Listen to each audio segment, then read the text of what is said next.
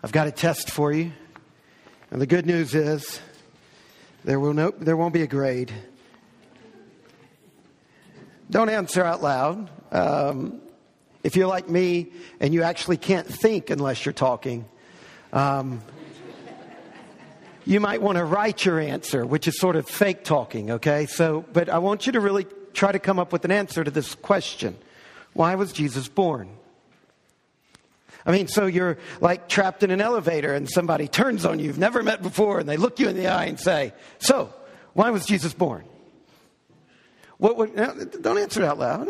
What would come out though? I mean, what, what would you say? Why did he preach and teach? And what was his message? And why did he spend so much time healing people? And why did he suffer such a cruel death? Why did he rise again and ascend to heaven? Why did he promise he would return? I, I can simplify all of these questions. Why did Jesus come to the earth? Somebody traps you in an elevator. What comes out? What, what immediately comes to mind? Nothing? Blankness? Something? What is it? Why, why did he come to this earth? What was his agenda? What was his purpose? Now, there is one answer and only one answer to all of these questions. Every other answer is wrong. The only answer to this question is that Jesus came to this earth to establish God's kingdom. And if that doesn't come out of you, and you claim the name of Christ, you need to read the Bible. You need to immerse yourself in it until that comes out. Why was Jesus born? Why did he teach? Why did he preach? Why did he do miracles? Why did he die? Why did he rise again? Why did he ascend into heaven? Why did he promise us that he would return? Why did Jesus come to this earth? There is only one answer to that question that is right. Every other answer, no matter how religious, no matter how cloaked in Christianity it sounds, every other answer is wrong. Other than this, he came to establish the kingdom of God here on this earth. Now, what is this kingdom? Well, last week we learned that the kingdom of God or the kingdom of heaven or just kingdom or in John's gospel he calls it eternal life. By the way, if you don't define eternal life as the kingdom of God, then you've turned it into something that it is not in John's gospel. John's phrase is eternal life. For God so loved the world that he gave his only begotten Son, whosoever believeth in him should not perish, but should have the kingdom of God, the kingdom of heaven. Eternal life is his phrase for it. Now, last week we learned that the kingdom of God is God's dream society, right here on earth. This means our world is healed and God reigns, and His reign, His rule is good and gracious. The kingdom of God is life under the benevolent rule of God on this earth. And the God I'm talking about is the God revealed in the Bible. He's the creator filled with love.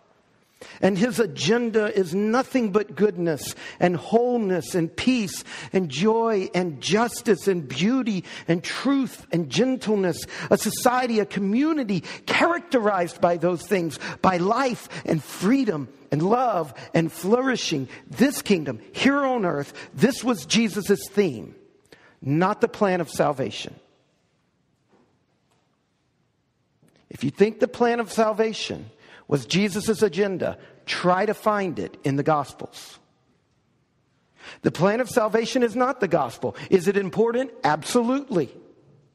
Is entrance into the kingdom important? It's just as important as being born is to being a human. But being a human isn't about sitting around talking about the act of procreation all the time. Entrance matters, but it only matters because of the overarching rubric of life. Sex matters. But reducing the kingdom to the plan of salvation is like having a one track mind only thinking about sex. You're stuck on the entrance right. The gospel is not the plan of salvation. The gospel is the good news that the kingdom is here. This is Jesus' drumbeat. This is the theme. This is the reason that he came. Now, when you think of Jesus, think of the kingdom. If you think of Jesus and you don't think of the kingdom, then you're not thinking about the real Jesus. You're thinking about a made up Jesus. If you can conceive of Jesus in your thoughts and kingdom doesn't come to you, you are distorting him, I promise. There is no understanding of Jesus apart from the fact that he is king of his kingdom. Jesus was about one thing, the kingdom of God. And with this firmly in your mind and in your imagination, you can hear what he is teaching us in the Sermon on the Mount.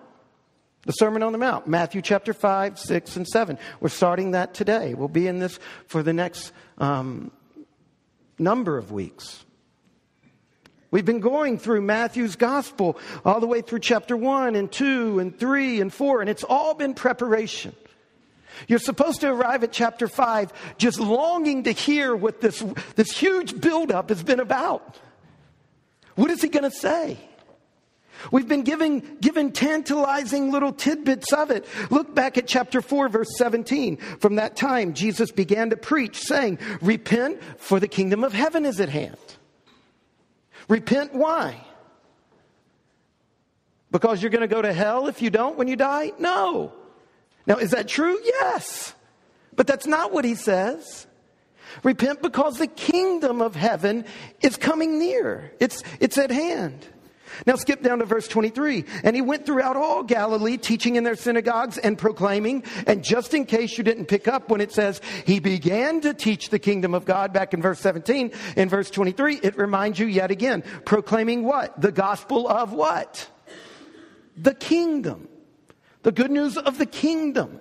What is the good news of the kingdom? It's that the kingdom is here.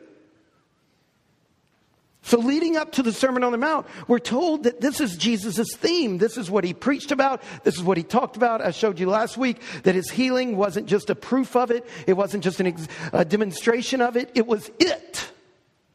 It was the kingdom breaking through. And then we actually hear one of Jesus' sermons.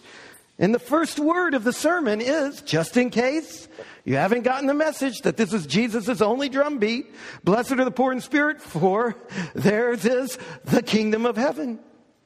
And then the drumbeat just keeps on coming. The last line, the last section of his introduction material, verse 10. Blessed are those who are persecuted for righteousness' sake, for theirs is the kingdom of heaven. He begins his introduction, he ends his introduction of his sermon on the kingdom of heaven. And then look at verse 19. Right in the middle of it, the kingdom of heaven. And then the end of verse 19, the kingdom of heaven. Then jump over to chapter 6, verse 10, the center of the sermon, where he gives us the, the gift of his prayer. And what does it say in verse 10? We are to pray for what is to be the singular, passionate desire of our life the kingdom of heaven. And now jump to the end of the sermon. How does he end his sermon? Chapter 7, verse 21. Not everyone who says to me, Lord, Lord, will enter the kingdom of heaven, but the one who does the will of my Father. This is his drumbeat. He's a broken record. When you think of Jesus, you have to think of the kingdom because the kingdom was his purpose for coming to this earth. It is the drumbeat of his message. It's the reason he healed people.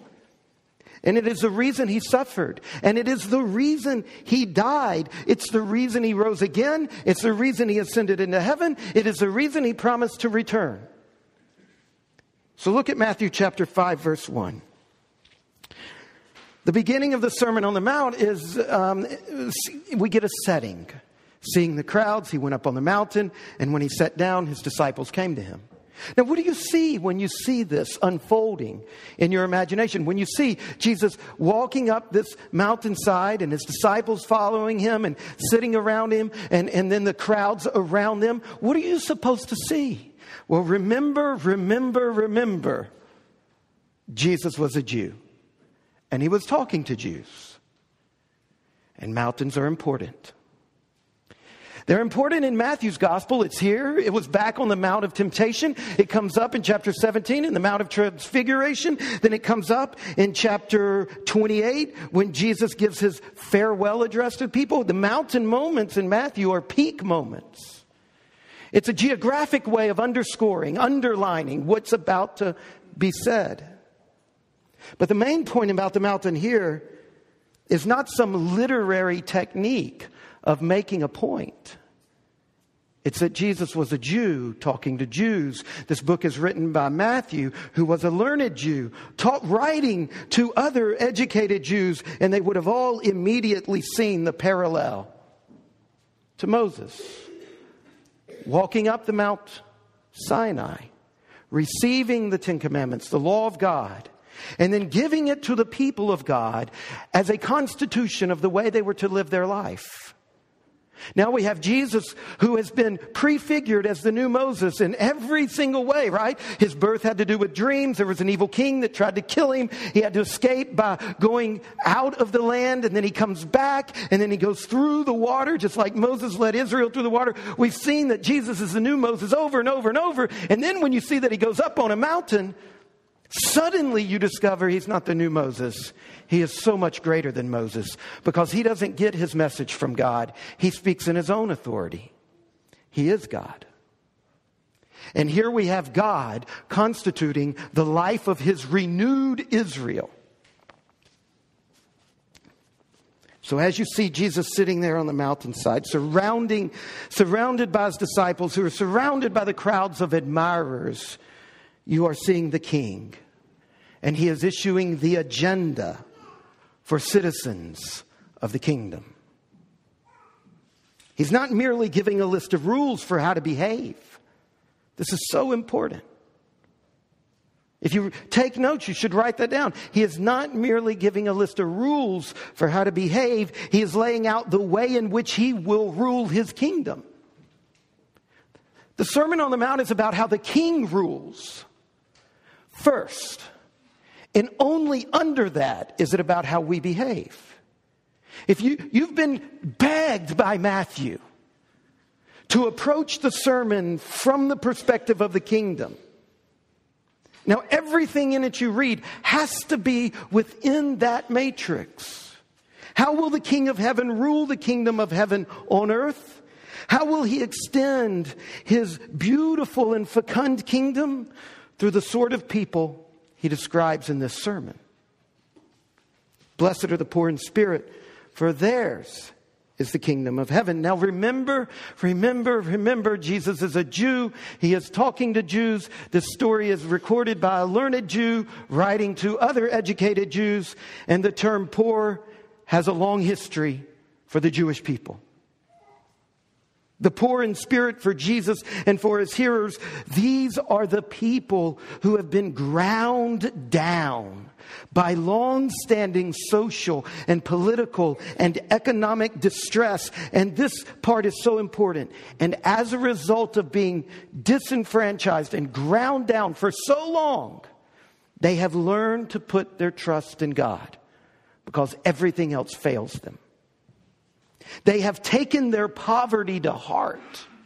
They have taken their oppression to heart. They are not deceived about the attraction of wealth. You see, you can be poor and not poor in spirit. And you can be rich and be poor in spirit. Now, where's the blessing? Blessed are the poor in spirit. Where's the blessing? Here it is. The good news to those who are poor in spirit is that the kingdom of heaven is theirs. And what is the kingdom? It is not going to heaven when you die. That is not what it means. Nowhere has Jesus talked about death and what happens to you after you die. We've been together for 11 weeks. That is the only time it comes up is when I keep trying to push the button to point out to you that it's not there. Theirs is not heaven. Blessed are the poor in spirit, for theirs is heaven. That is absolutely not what it says. There's the kingdom of heaven.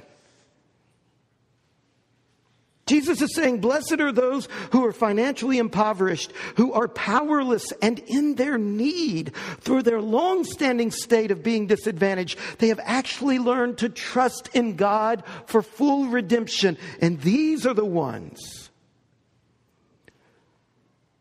who have the kingdom of heaven. These people are blessed. Now, get this because they are the ones through whom God's kingdom, heaven's rule, begins to appear on earth as in heaven. That's what it means. Theirs is the kingdom of heaven. It means these are the ones through whom God's kingdom is going to now begin to vegetate out into all of the earth. Let me say it again. Blessed are the poor in spirit, for theirs in the kingdom of, is the kingdom of heaven does not mean you will go to heaven when you die. It means you will be one of those through whom God's kingdom, God's dream society begins to appear on earth. Now look at verse 4. Blessed are those who mourn, for they shall be comforted. Remember, remember, remember. Jesus is a Jew talking to Jews. Matthew's a learned Jew writing this to educated Jews. And the meaning of this beatitude depends entirely on, w- on what these blessed people are mourning about.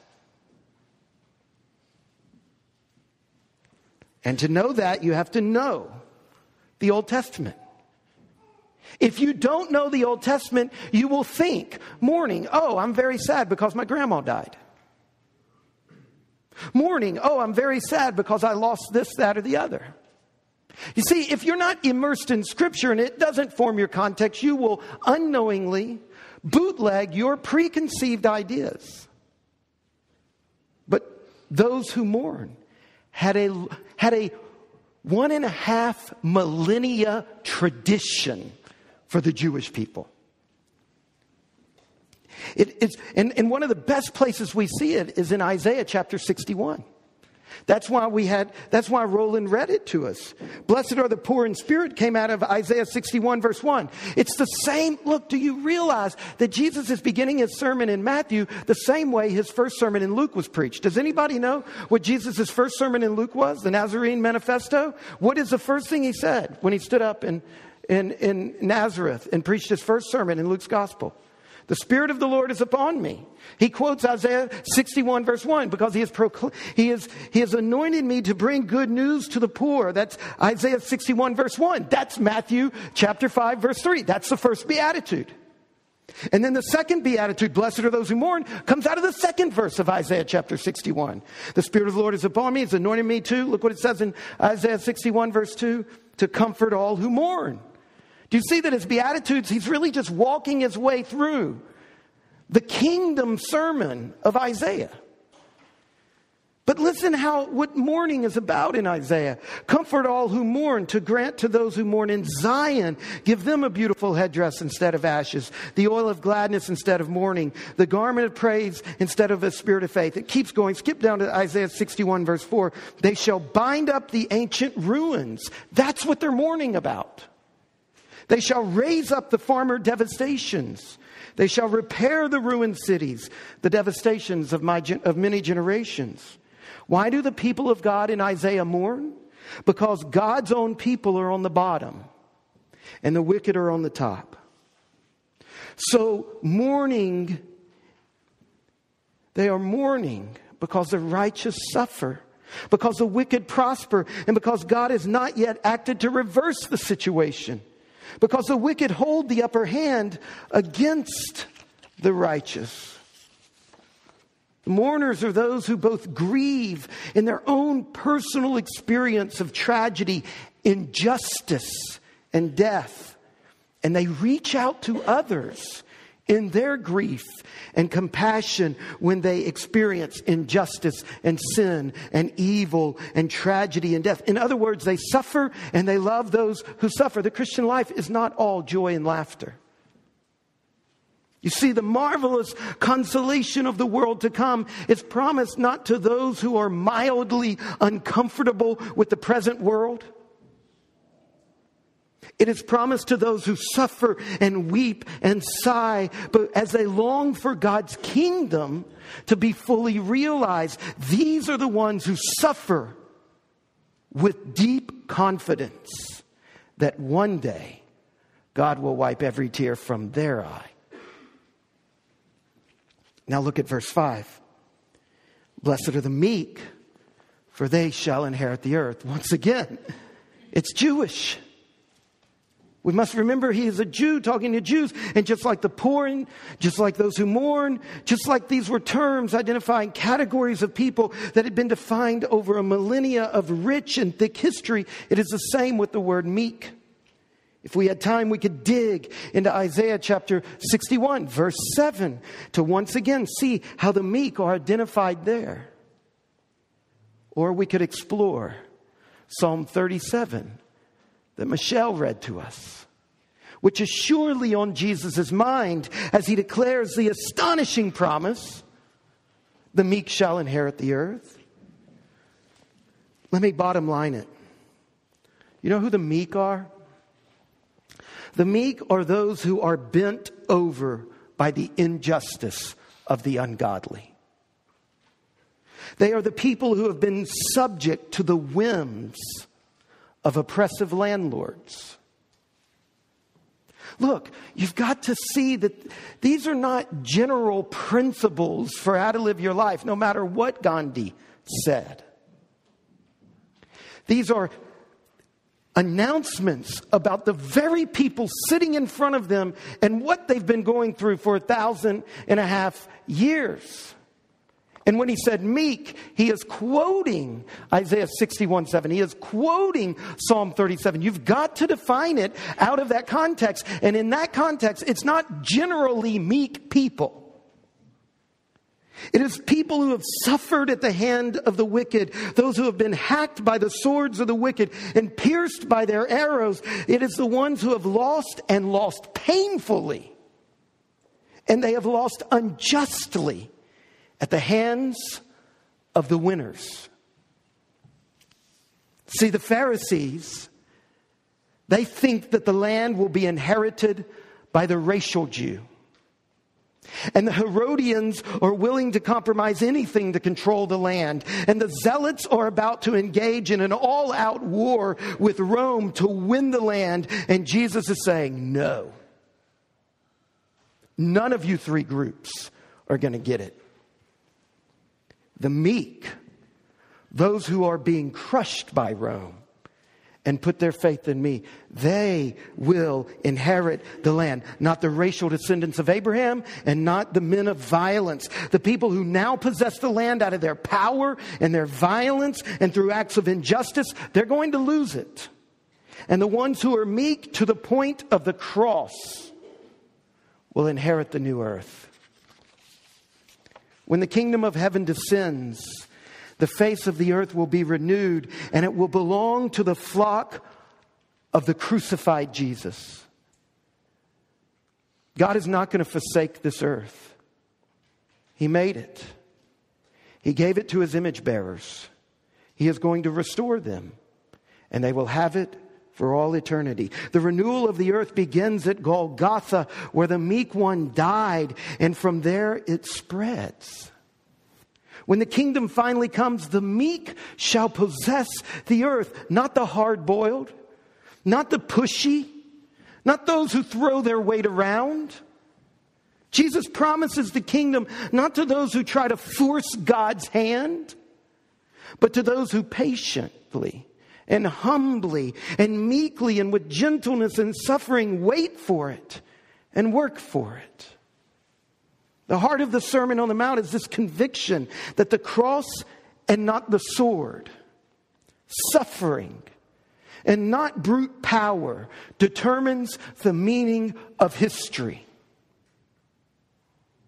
The key to the obedience of God's people is not their power and it is not their effectiveness, it is their patience, their confidence in the kingdom of God.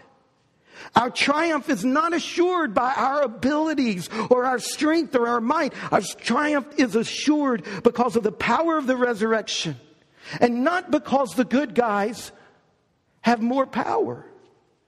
The relationship between the obedience of God's people and the triumph of God's cause is not a relationship between cause and effect. It is the relationship between the cross and the resurrection. And it is that counterintuitive logic that drives the people of God. Last one, verse 6. Blessed are those who hunger and thirst for righteousness, for they shall be satisfied. At this point, I, I feel like a broken record. Can I say it yet again? Remember, remember, remember, this is Jewish stuff.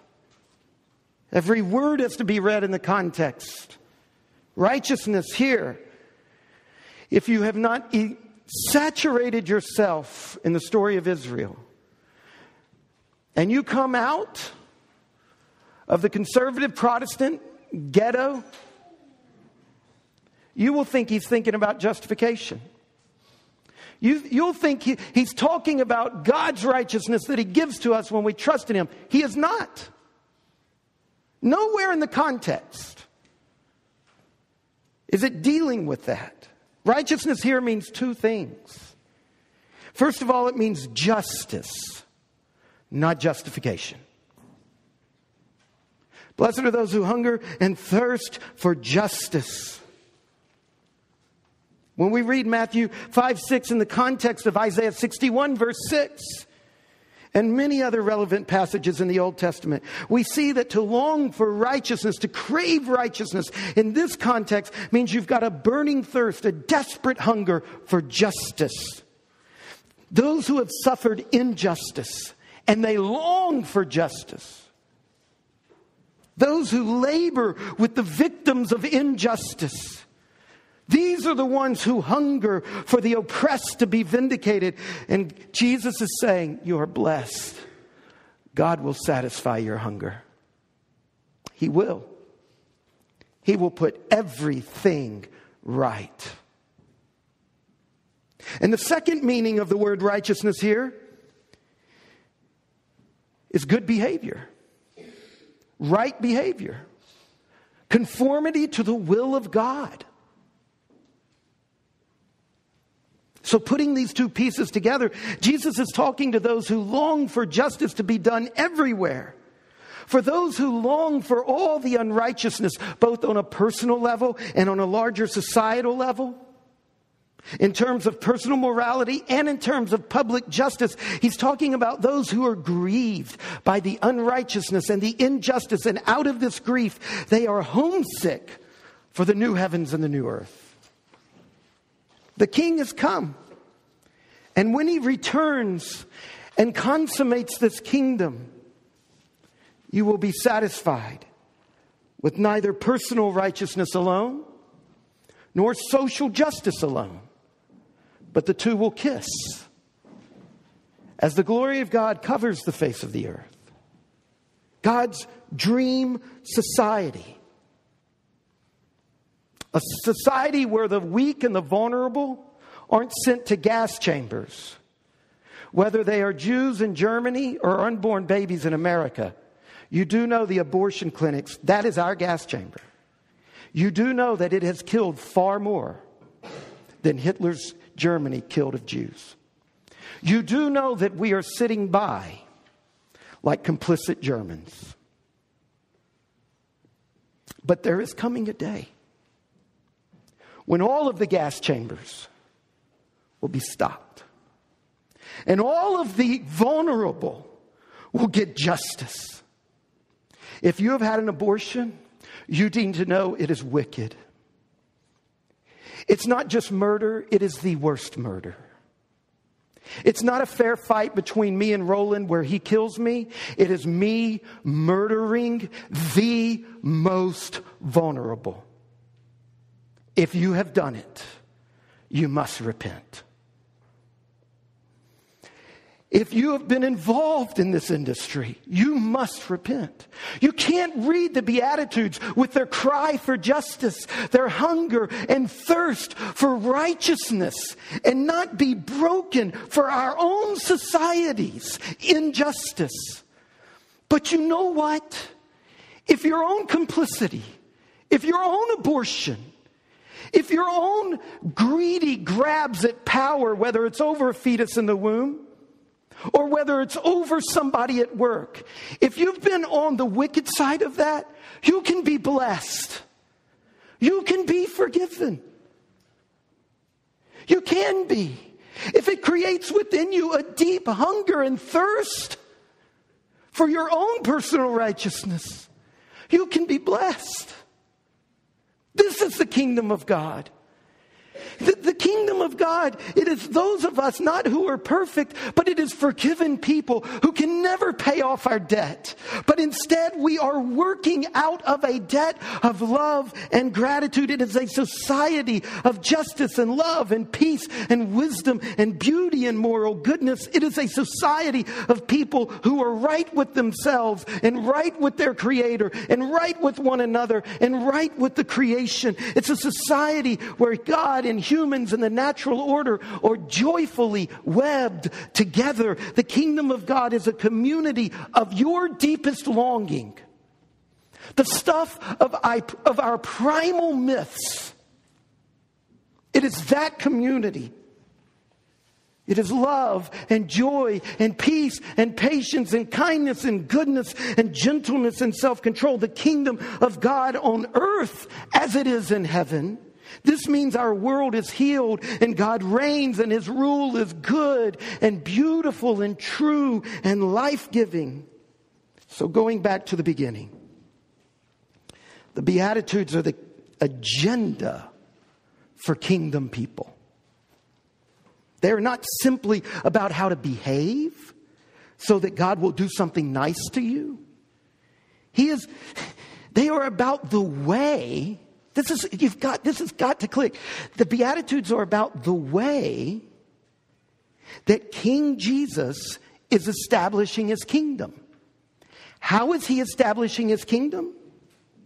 He is doing it through this sort of people. People who are, by the way, keep reading the gospel just like Jesus.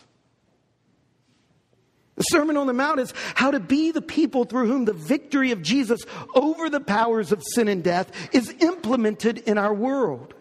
The Beatitudes, this is a summing up of the work of the kingdom. When God wants to change the world, He doesn't send in the tanks, He sends in the meek, the poor in spirit, those who are hungering and thirsting for personal and social righteousness and judgment, justice.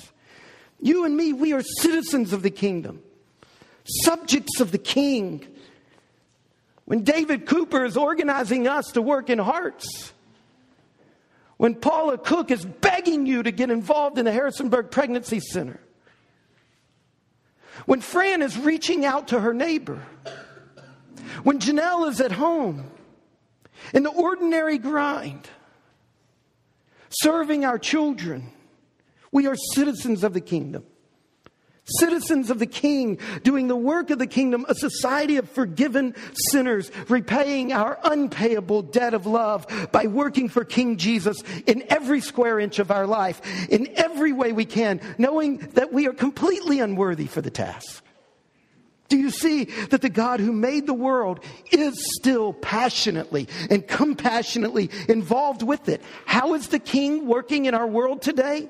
King Jesus is at work in all sorts of ways through his church, through the poor in spirit who are making the kingdom of heaven happen through their faithful trust in God through the meek who are taking over the earth so gently that the powerful don't even know it, but one day they will through those who are hungry and thirsty for God's justice and who are immersed in government policy and in legal rulings and speaking up on behalf of the people who are at the bottom of the pile.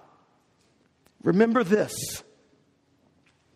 Nero, the Roman emperor, did not throw Christians to the lions because they confessed Jesus is Lord of my heart. Nero threw him to the lions because they looked him in the eye and they said, Jesus is Lord of this kingdom. And we will work and live like it. And we are not subject to you. And we will live by a total different set of guidelines. And as we keep working our way through the Beatitudes, you know where they end, don't you? Blessed are those who suffer. This is not a triumphalistic gospel, but it is a gospel of triumph. Let's pray.